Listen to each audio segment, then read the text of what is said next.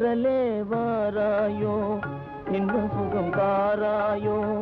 தென்றலே வாராயோ இன்பம் சுகம் தாராயோ. இது நியூசிலாந்து தமிழ்ச் சங்கத்தின் தமிழ் தென்றல் வானொலி. வாரம் தோறும் காலை ஞாயிறுகளில் உங்களை வந்தடைய காத்திருக்கின்றது தமிழ் தென்றல். இன்றைய நாள் எல்லோருக்கும் இனிதான நாளாக அமைய வேண்டும் என்று எல்லோருக்கும் பொதுவான இறைவனை வேண்டிக் கொண்டு வணக்கம் கூறி நிகழ்ச்சிக்குள் செல்கின்றேன். வணக்கம். ஒருவனை பற்றி ஒரு ஒருவன் என்பது ஒப்பற்ற இறைவனை குறைக்கும். இறைவன் நாம் சதா நினை நினைக்க வேண்டும். இதில் ஓர் என்பது இறைவனை நினைத்தல் உள்ளத்தில் பதித்தல் என்பது பொருள்படும். நாம் எவது அகத்துக்குள் அல்லது உள்ளத்துள் இறைவனை நிறுத்த வேண்டும். உள்ள கமலமடி உத்தமனார் வேண்டுவது என்ற பாடல் உணர்த்துகின்றவர். உணர்த்துகின்றது இதையே மாணிக்க வாசகர் திருவாசகத்தில் ஓராதார் உள்ளத்தும் ஒளிக்கும் ஒளியானே என்று பாடுகிறார். தன்னை நினைக்காதவர்களுக்கு கூட இறைவன் தன் ஒளியை வீசுகின்றான் என்பது பொருள்படுகிறது. மேலும் இம்மையே உன்னை சிக்கன பிடித்தேன் எங்களும் தரழுவது இனியே என்று இறைவனை கட்டிப்பிடிக்கின்றார் மாணிக்க வாசகர் உண்மை நான் இறக்கி கட்டிப்பிடித்து விட்டேனே நீர் எப்படி என்னிடம் இந்த தப்புவிப்பீர் என்று கடவுளையே கேள்வி கேட்கின்றார் மாணிக்க வாசகர் நான் கோயிலுக்கு சென்று அங்கே அர்ச்சகரிடம் தாம்பாளத்தில் பழவர்க்கங்கள் உடுப்பு வகைகள் வெற்றிலை பாக்கு பணம் இவ்வளவையும் சேர்த்து பூசாரிகளிடம் கொடுத்து அர்ச்சனை செய்கின்றோம். இது கிரியைகள் இது நாங்கள் செய்கிற சடங்குகள்.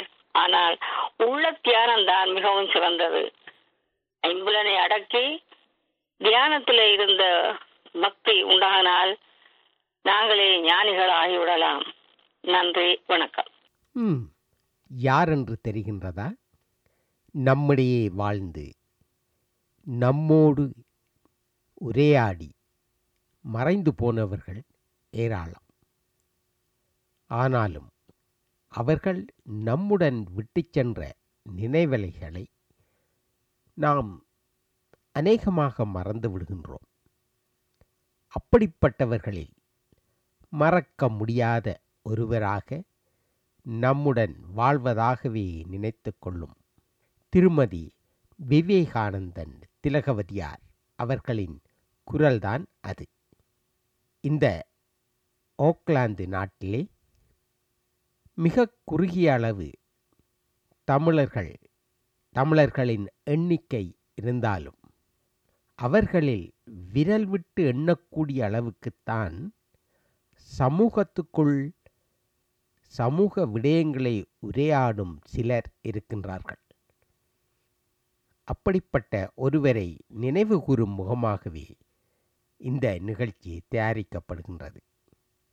தமிழ்த்தென்றல் வானொலியில் மட்டுமல்ல இன்னும் இதர தமிழ் வானொலிகளிலும் தன் குரல் வெளிவருவதற்கு மிக ஆர்வமாக உள்ள ஒரு தமிழ் ஆர்வலர் திருமதி விவேகானந்தன் திலகவதியார் என்று சொல்லலாம். நான் நினைக்கிறேன் சுமார் ஆறு ஆண்டுகளுக்கு மேலாக நியூசிலாந்து தமிழ் சங்கத்தின் தமிழ்த்தென்றல் வானொலியில் தனது நற்சிந்தனை உரைகளை வழங்கி வந்தவர். இன்னும் பல வானொலிகளில் பல விடயங்களையும் அது தவிர மேடைகளில் தமிழ் சார்ந்த பேச்சுக்களையும் வழங்கியவர் திருமதி விவேகானந்தன் திலகவதியார் அவர்கள். அவர்களின் ரெண்டாயிரத்தி பதினாறாம் ஆண்டு இடம்பெற்ற ஒரு நற்சிந்தனையின் ஒலிக்குறிப்பையே இப்போது நீங்கள் கேட்டீர்கள். தொடர்ந்து ஒரு பாடலின் பின்பு திருமதி திலகவதியார் விவேகானந்தன் அவர்கள் பற்றி அவரது நண்பர்களுள் ஒருவரான திருமதி நடராஜா புஷ்பராணி அவர்கள். அவர்களின் நினைவு தினம் சம்பந்தமாக ஆற்றிய ஒரு உரை. இது நியூசிலாந்து தமிழ்ச்சங்க வானொலியின் தமிழ்த்தன்றல் வானொலிக்காக வழங்கப்பட்டது. கேட்டு பாருங்கள். நீ உரிமையோடு என் வாழ்க்கையில் சமபங்கு கேட்கலாம். பரமன் ஒரு பெண்ணை தன் பாதி உடம்பிலே வைத்துக் கொண்டிருப்பதைப் போல் உன்னை என் உயிராக்கிக் கொண்டேன். ஆம். மாதொருத்தி தன்னை மணிவண்ணன் மார்பிலே வைத்துக் கொண்டிருப்பதைப் போல் உன்னை என் இதயராணியாக்கிக் கொண்டேன். நிஜமாவா செங்கமல வேதன் ஒரு தேமொழியை தன் நாவிலே வைத்துக் கொண்டிருப்பதைப் போல் நானும் சதா ஜானகி ஜானகி ஜானகி. போதும் போதும்.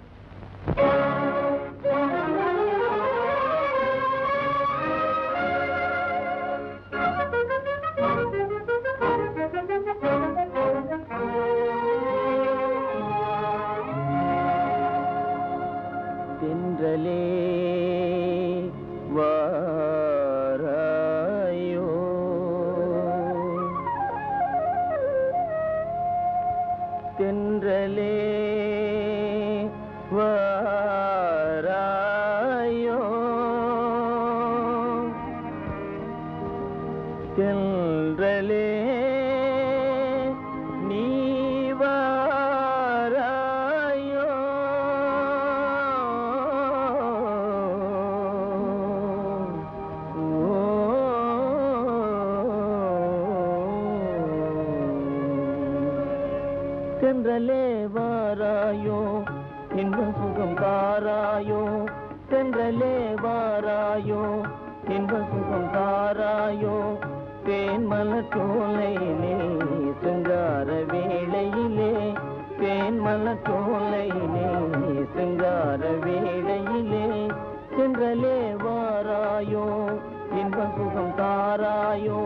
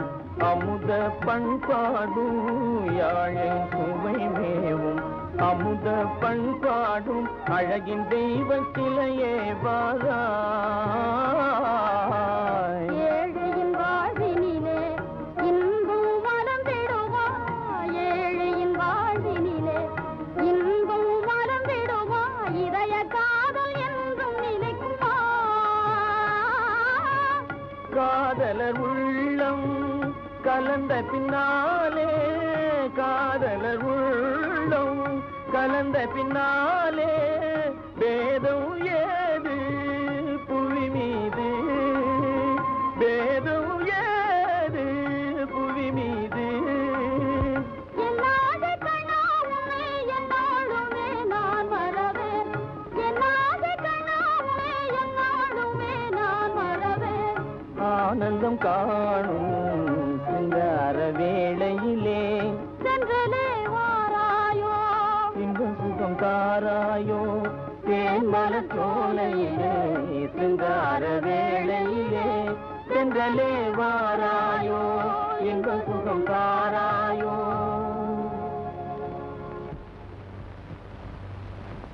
அமரர் திருமதி விவேகானந்தன் திலகவதியார் பற்றி அவரது நண்பி திருமதி புஷ்பராணி நடராஜா அவர்களது நினைவலைகள். வணக்கம். திலகவதி என்றும் திருமதி விவேகானந்தன் என்றும் எல்லோரும் அவரவர் விருப்பத்தின்படி அன்பாக அழைத்து கூடி குலாவி மகிழ்ந்த எங்கள் அன்பு சகோதரி எங்கள் அனைவரையும் கண்ணீர் சிந்தவிட்டு காலன் பறித்து கொண்டு விட்டான். அந்த ஆன்மாவின் பூதோடல் தான் நம்முடைய இல்லையே தவிர அவவின் புகழிட புகழுடல் என்றும் எல்லோர் மனதிலும் நிச்சயம் நிரந்தரமாக வீட்டிருக்கும் சந்தேகமே இல்லை.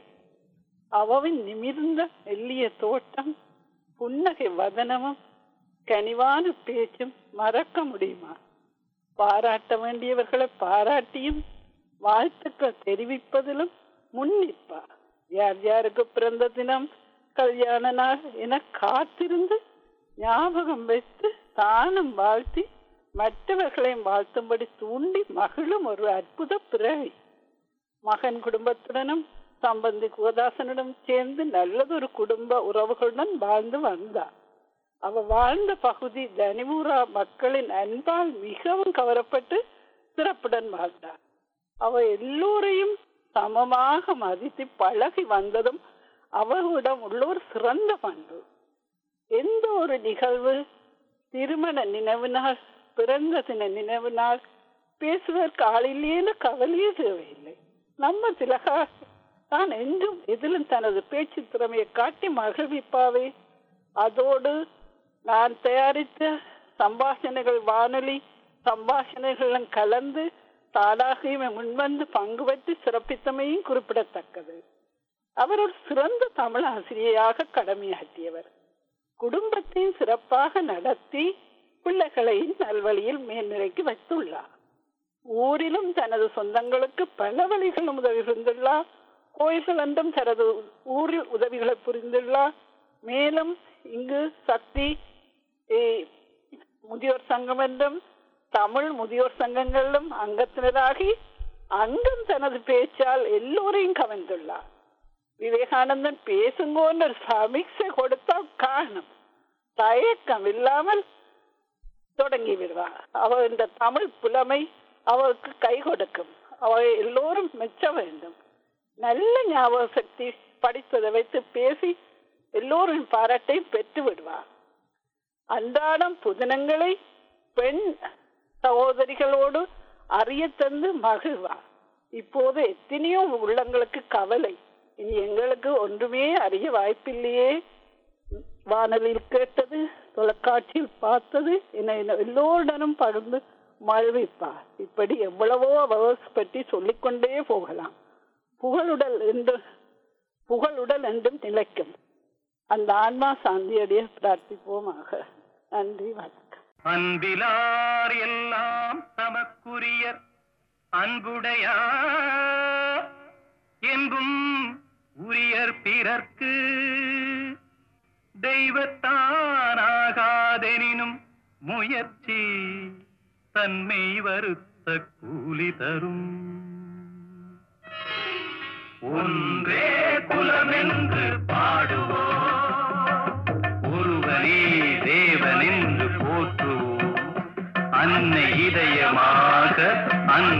தெய்வமாக வந்து வழி காட்ட வேண்டும் என்று வணங்குவோம். ஒன்றே குலமென்று பாடுவோம். ஒருவனே தேவன் என்று போற்றுவோம். அன்னை இதயமாக அன்பு வடிவமாக வந்து வழிகாட்ட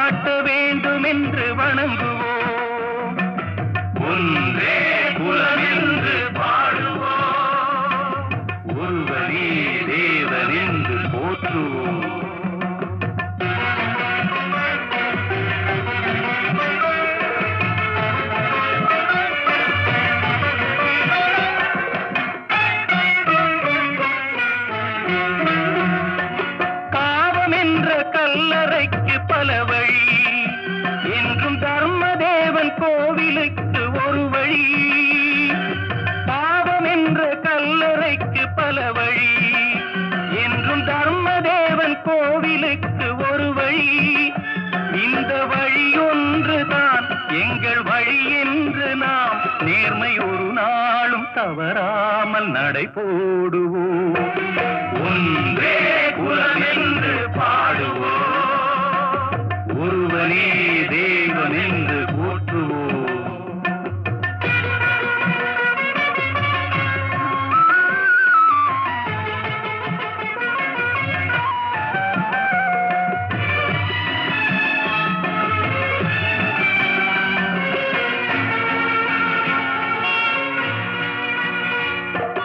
இதய தெய்வம் நமது அண்ணா தோன்றினார். அவர் என்றும் வாழும் கொள்கை தீபம் ஏற்றினார். இதய தெய்வம் நமது அண்ணா தோன்றினார். அவர் என்றும் வாழும் கொள்கை தீபம் ஏற்றினார். அந்த ஒளி காணலாம் சொன்ன வழி போகலாம் நாளை வரலாறு நமக்காக உருவாகலாம். ஒன்றே குலம் என்று பாடுவோம். ஒருவனே தேவன் என்று போற்றுவோம். அன்னை இதயமாக அன்பு வடிவமாக வந்து வழிகாட்ட வேண்டும் என்று வணங்குவோம். ஒன்றே குலம் என்று பாடுவோம். ஒருவனே தேவன் போற்றுவோம். திரு சுகி சிவம் அவர்களின் மேடை பேச்சிலிருந்து ஒரு சிறிய பகுதி. ஒரு கதையிலேருந்தே ஆரம்பிக்கிறேன். ஏன்னா தமிழ்நாடு தான் கதை விடுறதுக்கு நல்ல இடம்.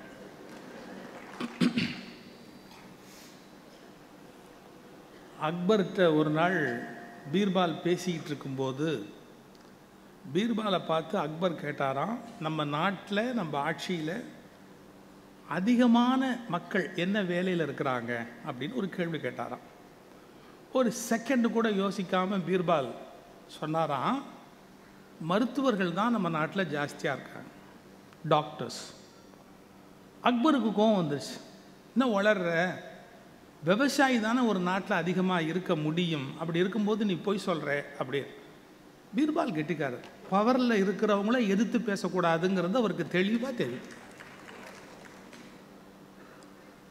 பவரில் இருக்கிறவங்க கொஞ்சம் விபரீதமாக பேசுவாங்கங்கிறதும் அவருக்கு தெரியும். ஒன்றும் சொல்லலை. பீர்பால் விட்டுட்டார். ஹுசூர் உங்களோட நான் சண்டை போட முடியுமா? விட்டுருவோன்ட்டார். ஒரு ரெண்டு மூணு மாதம் கழித்து கொஞ்சம் வால்யூம் குறைக்கணும். வால்யூம் கண்ட்ரோலுங்க ஒரு ரெண்டு மூணு மாதம் கழித்து அமைச்சரவை கூட்டம் நடந்துக்கிட்டு இருக்குது. பீர்பால் எங்கே காணும்னு கேட்டார் அக்பர். அவருக்கு ஜுரங்க வர முடியல படுத்திருக்கிறாரு வர முடியல அவரால் அப்படின்னு. என்ன ஜுரமா அவருக்கு? இந்த கஷாயத்தை குடிச்சிட்டு வர சொல்ல வேண்டியது தானே அப்படின்னு அக்பர் ஒரு கஷாயத்தை சொல்லி குடிச்சிட்டு வர சொல்லு. புறப்பட்டு வர்றார் பீர்பால். ஒரு பெரிய சால்வையை போட்டு மூடிக்கிட்டு நோயாளிக்கும் சால்வை போடுவாங்க பேச்சாளருக்கும் சால்வை போடுவாங்க.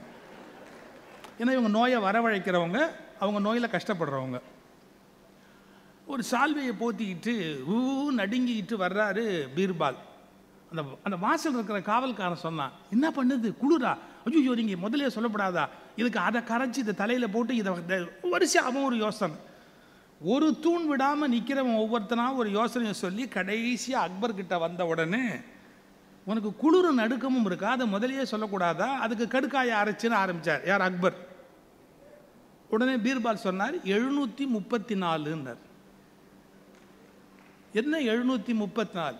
என் ஜுரத்துக்கு இது வரைக்கும் யோசனை சொன்னவன் எழுநூற்றி முப்பத்தி நாலு பேர். ஒரு கேள்வி கேட்டார் அக்பரை பார்த்து நீ மகாராஜா தானே? மரியாதையாக ராஜாவை வேலை பார்க்காம எதுக்கு நீ எனக்கு மருந்து சொல்கிற நீ என்ன மருத்துவரா? இல்லை இல்லை. இதைத்தான் சொன்னேன். அன்னைக்கே நம்ம நாட்டில் எவனும் அவ வேலையை பார்க்காம அடுத்தவனுக்கு மருந்து சொல்கிறதே வேலையாக இருக்கிறதால இந்த நாட்டில் மருத்துவர்கள் தான் அதிகமாக இருக்கிறார்கள். அப்படின்னு நான் சொன்னேனே இப்போவாது நம்புறியான்னு கேட்டேன் நீ மகாராஜா மகாராஜாவாக இருக்கிறியே. இல்லாமல் இப்போ மருந்து சொல்கிறல்ல நான் இதை சொல்கிறதுக்கு தயவுசெய்து ஒன்று புரிஞ்சுக்கணும். ஒரு முறைப்படி தகுதிப்படி தன்னை மருத்துவத் துறையில் கல்வி கற்று சாதனை செய்து பரம்பரை மருத்துவமாவது அந்த வழிமுறையில் வந்து மக்களுக்கு ஆலோசனை சொல்லத்தான் தகுதி உண்டே ஒழிய யூடியூபில் கண்டவர்களும் ஆலோசனை சொல்லுகிற கேவலமான தேசம் இன்றைக்கு இந்த தேசமாக இருக்கிறது. மருத்துவத்துறையில் ஆலோசனை சொல்லுவதற்கு ஒரு அடிப்படை தகுதி வேணும். சார் ஒத்தேஞ்சான் காலையில் நாலு லிட்டர் தண்ணி குடின்றான். நாசமாக போகிறதுக்கு நல்ல வழி அது. கிட்னி என்ன ஆகும் சார்? ஒருத்தன் கிட்னி எப்படி இருக்குன்னு யாராவது டெஸ்ட் பண்ணானா? நாலு லிட்டர் தண்ணியை குடி நீ பாட்டு விடாமல் குடிச்சிக்கிட்டே இரு அப்படின்னா அவன் கிட்னி எவன் சோ அவன் கிரியாட்டின் லெவலில் எவன் பார்த்தான்? இப்போ யோசனை சொல்லலாமா? நான் சொல்கிற யோசனை யாருக்கு பொருந்தும் யாருக்கு பொருந்தாதுன்னு ஏதாவது கிளாரிட்டி இருக்கா? இந்த நாட்டில் ஒரு கெட்ட பழக்கம் உண்டு. ஆங்கில மருத்துவத்திலே அப்படின்னு கேட்டிங்கன்னா ப்ரிஸ்கிரிப்ஷன் கொடுத்தா பல பாவிகள் அதை ஒழிக்க மாட்டான். வச்சிருந்து அடுத்த ஆளுக்கு கொடுப்பான். சார் நமக்கு என்ன சார் ரைட் இருக்கு? அடுத்த ஆளுக்கு மருந்து சொல்றதுக்கு பிரிஸ்கிரிப்ஷன் கொடுக்கலாமா நம்ம? வயிற்று வலின்னு தானே சொல்கிறேன் ஆமாம் டாக்டர்கிட்ட போவாத. எங்கிட்டயே அதுக்கு மருந்து இருக்கு அப்படின்னு ஸ்பெல்லிங் சொல்லுவான். அந்த மருந்து பேர் கூட சொல்ல வராது. நம்ம தூப்பல் லக்ஷ்மி நரசிம்மன் ஒரு நல்ல உபன்யாசகர் இருந்தார். அவர் என்ன சொன்னார் ஒரு தடவை? ஒருத்தனுக்கு காலில் பித்த வெடிப்பு வந்தது. காலில் பித்த வெடிப்பு வந்தபோது அவன் என்னெல்லாமோ ஆயின்மெண்ட்லாம் போட்டால் ஒன்றும் கேட்கல. அது மருந்துக்கெல்லாம் ஒன்றும் கட்டுப்படலை. கடைசியாக ஒருத்தன் ஒரு யோசனை சொன்னான். இந்த கட்டை வண்டியில் ஒரு மை கருப்பாக இருக்கும் மசிம்பாங்க அந்த காலத்தில். அந்த மசி எடுத்து காலில் போட்டு சரியாக போடுனா கட்டை வண்டியில் இருக்கிற அந்த மசியை எடுத்து போடுனா போட்டான் சார் சரியாக போச்சு. இவன் சும்மா இருக்க வேண்டியது தானே? எதிரில் ஒருத்தன் வாயெல்லாம் பித்த வெடிப்போடு உதட்டில் வெடிப்போட வர்றான். அவனுக்கு இந்த யோசனை சொல்கிறான் அவன். நான் சொல்கிறேன் தப்பாக நினைக்காதீங்க. மருத்துவத்துறையில் ஆலோசனை சொல்வதென்றால் அதற்குரிய தகுதி உள்ளவர்கள் மட்டும்தான் அந்த ஆலோசனை சொல்ல வேண்டுமே ஒழிய இன்றைக்கு ஆலோசனை சொல்லுகிற பல பேரே ஆபத்தாக இருப்பதால் தகுதி உள்ள சிவராமனை போன்ற ஆலோசகர்கள் அதிகம் தேவைப்படுகிறார்கள். தே ஆர் குவாலிஃபைட் ரெண்டு விஷயத்தில் மருத்துவத்திலையும் குவாலிஃபைட் ரெண்டாவது சமூக அக்கறையோடு கூடிய மருத்துவ மனோபாவம்.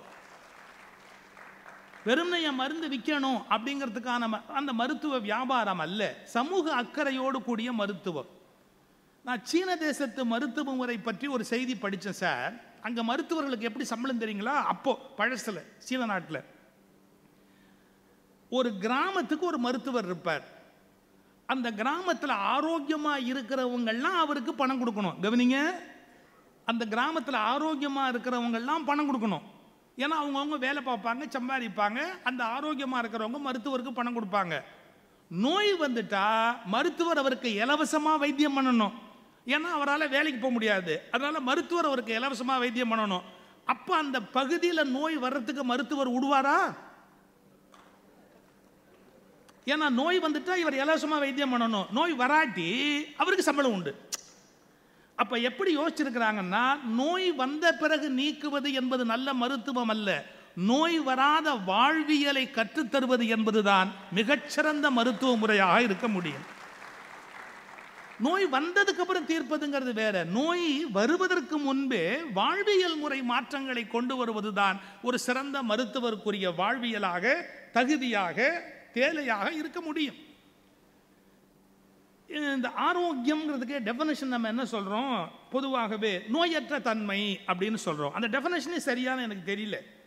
நோய் இல்லாமல் இருப்பது ஆரோக்கியம்னு சொல்லக்கூடாது.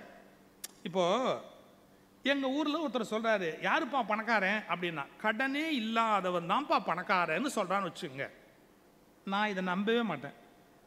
ஏன்னா நம்ம நாட்டில் பணக்காரனுக்கு தான் கடனே கொடுப்பானே ஒழிய ஏழைக்கு கடனே கொடுக்க மாட்டான். கொஞ்சம் யோசிச்சு பாருங்கள் ஒருத்தர் அறிமுகப்படுத்துகிற போது சார் இவர் வந்து கடனே இல்லாதவன் பணக்காரன் அப்படின்னு சொன்னால் நான் நான் கொஞ்சம் அது சொல்கிறது கொஞ்சம் கஷ்டமாக இருக்கு எனக்கு.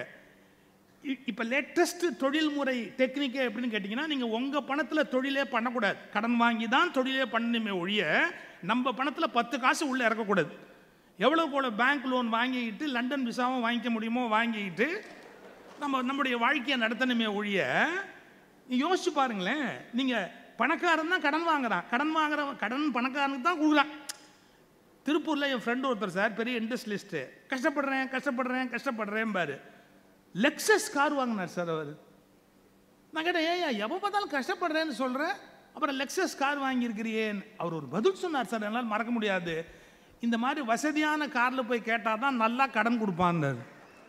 நேயர்கள் அடுத்ததாக கேட்க இருப்பது ஊரை தெரிஞ்சுக்கிட்டேன் உலகம் புரிஞ்சுக்கிட்டேன் கண்மணி ஏன் கண்மணி? ம் பொது வருஷமும் பிறந்தாச்சுது என்ன ஒரு கிழமை போயிட்டுது என்ன? வாழ்க்கைன்ற காலம் இப்படி ஓடுதுண்டு பார். இப்படித்தாண்ட அப்பா அன்றைக்கு அங்கே போனான் ஒரு இடத்துக்கு போக. பின்னால நின்று ஒரு சத்தம் கேட்டுது. என்னடா சத்தம் என்று சொல்லி திரும்பி பார்த்தால் படு வாவி வந்து நிற்கிறான். என்ன செய்கிறதுன்னு எனக்கு விளங்கே இல்லை. ஐ, இருந்தாலும் விட்டு போட்டு ஓடையலுமே. அப்போ கிட்ட போயிட்டேன். போய் நின்று கதைக்க வேணும் தானே கூப்பிட்டால் ஒரு மனுஷன் ஒழிச்சு காணாட்டி எங்கேயாவது ஒழிச்சிட்டு ஓடலாம். ஆனால் இவன் கண்டுட்டான். தம்பி பயல் என்ன கண்டுட்டான்? என்ன செய்கிறது? பல நாள் திருடன் ஒரு நாள் என்ற மாதிரி நான் அவனை கண்டால் வெட்டிட்டு ஓடுறேன் நான் தான். கண்டு கோப்பிட்டவன். சரி இனி என்ன கதைப்பம் என்று கிட்ட அது என்னட்ட பகுடி விழுகுது பாத்தியோ? எப்படி என்று தெரியுமோ? அண்ணே! என்ன மாதிரி இந்த புது வருஷ தீர்மானம்? டுவெண்ட்டி டுவெண்ட்டியில் நிற்கிறீர்கள். நான் நினைக்கையில் நீங்கள் நிற்பீங்கள் அண்டு என்ன மாதிரி புது வருஷ தீர்மானம் என்ன? எனக்கு தூக்கி வாரி போட்டுச்சு. என்னடாப்பா? காலத்தை கொண்டு இழுப்போம்னு பார்த்தால் இவன் வந்து என்னட்ட புது வருஷ தீர்மானம் என்னன்னு கேட்குறான். எதையாவது சொல்லி தொலைக்க வேணுமே? மனதுக்குள்ளே கறவி கொண்டு தான் சொன்னேன் நான். ஆனால் வெளியில் சிரிப்பு. சொன்னேன் தம்பி என்னடா செய்கிறது? புது வருஷம் வந்தது பழைய வருஷம் போகுது இனி இன்னொரு புது வருஷம் வரும். அப்போ இப்போ இருக்கிற இந்த பழ இந்த வருஷம் பழைய வருஷமாயிரும். என்ன செய்யலாம்? இப்படித்தான் நாங்களும் வாழ்கிற காலம் ஏதோ நல்ல காலம் என்று பார்த்து இருக்கின்ற காலத்தை கொண்டு போக வேணும். ஆனால் நீ என்ன தீர்மானம் எடுக்கிறன்னு கேட்குறியோ? நாங்கள் என்ன பெரிய ஆட்களே. தீர்மானத்தை எடுத்து தீர்மானத்தின்படி வாழ்கிறதுக்கு என்ன என்ன என்ன அப்படி கேட்காது அப்படி கேட்காது. இல்லை இல்லை போன வருஷமும் நீ என்னடா கேட்ட நீதான் அப்போ நான் ஒன்று ஒன்று சொன்னேன்? நான் ஆனால் அதை நான் செய்யலை. அந்த தீர்மானத்தின்படி நடக்க இல்லை ஏனென்றால் நடக்க இயலாதடாப்பா இத்தனை இத்தனை பிரச்சனைகளை கடந்து நாங்கள் வர வேண்டியிருக்குது. அப்போ வர்றென்றால் எங்களோட தீர்மானத்தின்படி நாங்கள் வர்றென்றால் ஒன்றுமே நடக்காது. அதனால் நான் அது தீர்மானத்தை அப்படியே விட்டுட்டேன். இந்த வருஷ தீர்மானமும் இந்த இந்த டுவெண்ட்டி டுவெண்ட்டி தீர்மானத்தை கேட்குறியோ? சரி கேளு சொல்கிறேன் தீர்மானம் என்ன?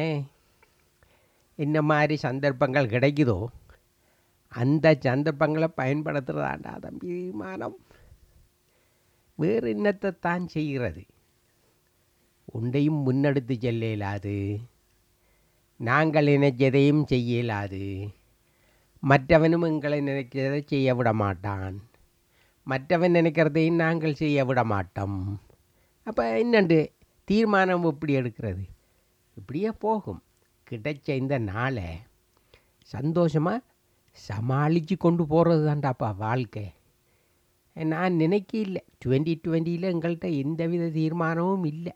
எந்த ஏனென்றால் தீர்மானம் எடுத்தால் அதை செய்ய வேணும்.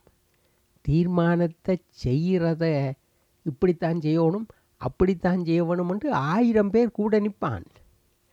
ஆனால் நாங்கள் ஒன்றும் செய்யலாது ஆ என்னத்தை தான் செய்கிறது?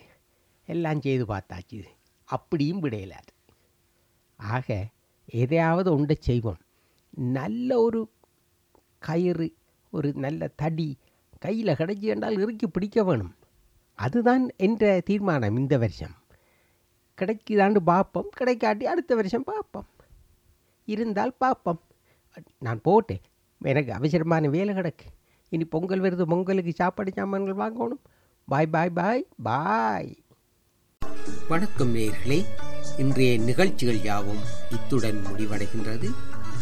எனக்கு நிகழ்ச்சி தொகுப்பில் உதவிய அனைவருக்கும் நன்றி கூறிக்கொண்டு இன்று உங்களிடமிருந்து விடைபெறுவது ருத்ரா.